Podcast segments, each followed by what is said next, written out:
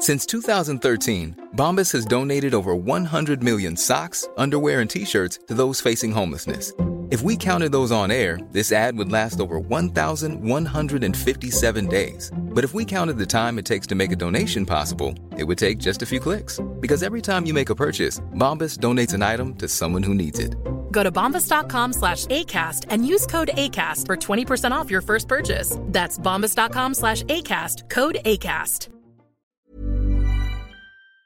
The absolute raging hypocrisy of the BBC over the suspension of Gary Lineker for condemning the despicable rhetoric um, towards refugees and migrants under a Conservative government is something to behold. And this hypocrisy has been completely blown apart by two different people this weekend in very different ways. Now, just a little recap. This is a corporation which, of course, allowed the flagship politics presenter Andrew Neil to chair a hard right magazine and also tweet right wing political opinions on social media when he wasn't a sports journalist, was, as I've said, the flagship political presenter. It allowed Alan Sugar, without being suspended, to tweet photoshopped images of Jeremy Corbyn with Adolf Hitler, but finds a sports presenter talking about, as I've said, and rhetoric towards refugees and migrants intolerable. Now, let's just listen to what the footballing icon John Barnes had to say about all this. In terms of impartiality, I don't know when the BBC have ever been impartial. In fact, BBC's reporting on the Qatar World Cup was anything but impartial. So it seems that they want to pick and choose when they want to be impartial. Criticizing others or criticizing other countries or other political parties or other religions seems to be okay. But of course, if you then criticize what goes on in this country, then it seems that they will then come out with this impartiality rule. The second thing, which a lot of people took um, offense to, is, is the perception that Gary was was equating um, Britain to, to Nazi Germany, which he wasn't.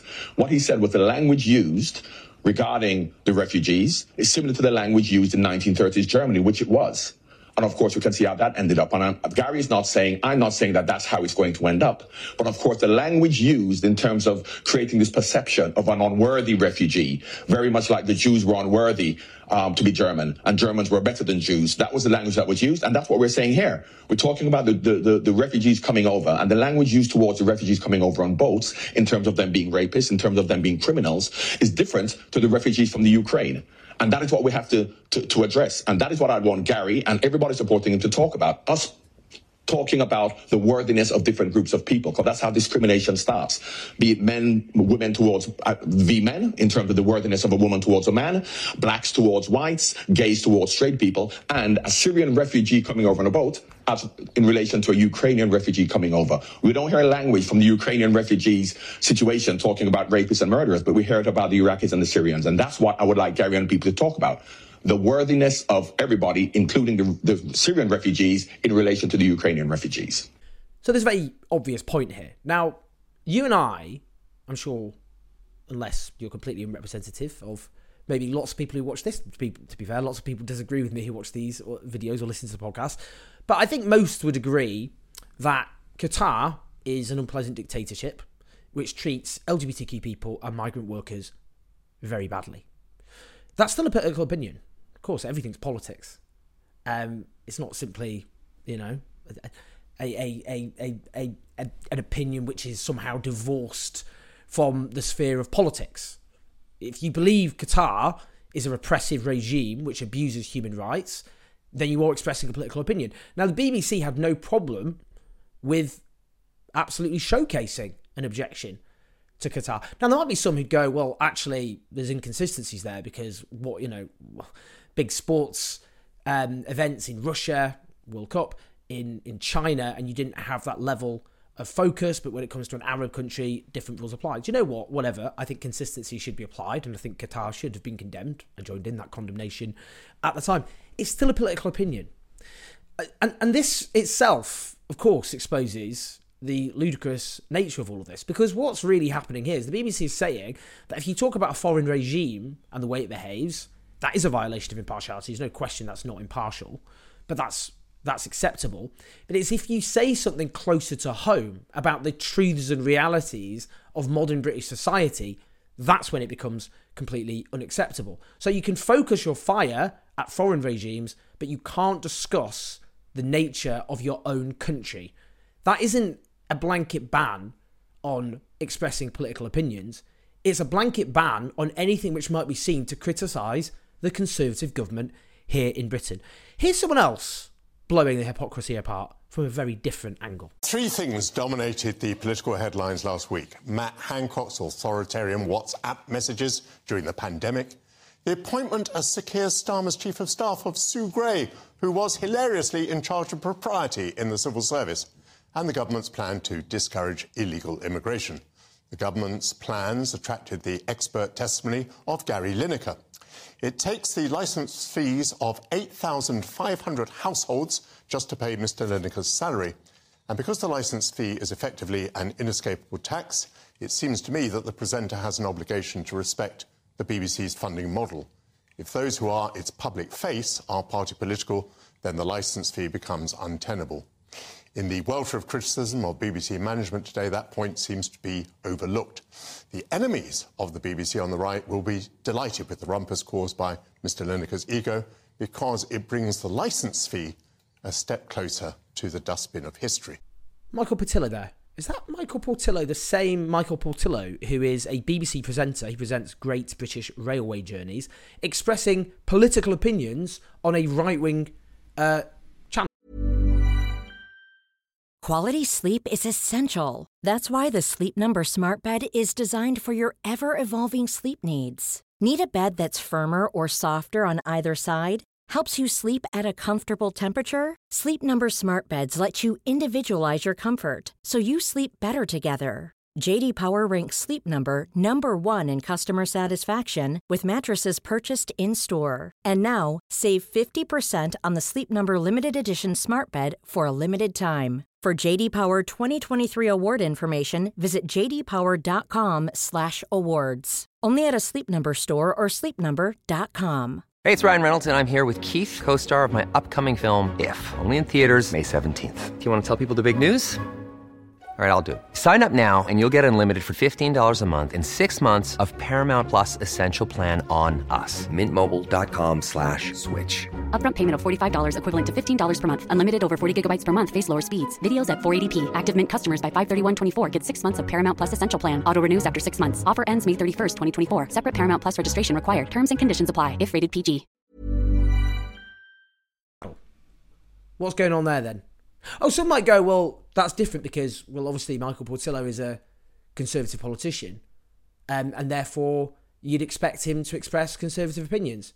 Well, what what you're saying there, what is being said there, is as long as you're an overtly ideological politician, then you can present BBC shows and express, in this case, right wing political opinions. But if you're not a conservative politician and you're a sports presenter, then you can't express political opinions. Do you see how ridiculous this is getting? Just how absolutely clearly ludicrous this all is. This is about the shutting down of progressive political opinions.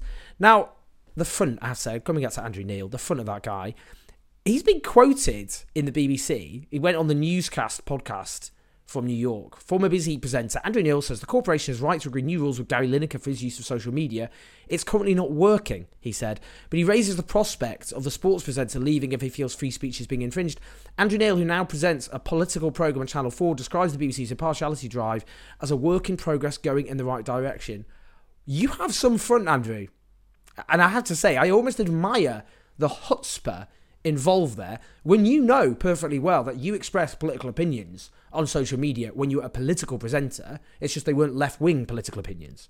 You also know that you chaired a hard right magazine which churned out articles. You didn't write them, but you chaired the magazine, which wrote articles such as In Defense of the Wehrmacht, or In Praise of the Wehrmacht, sorry, get it right, and uh, which cheered on Greek neo Nazis, and has published articles saying there's not enough Islamophobia in the Conservative Party.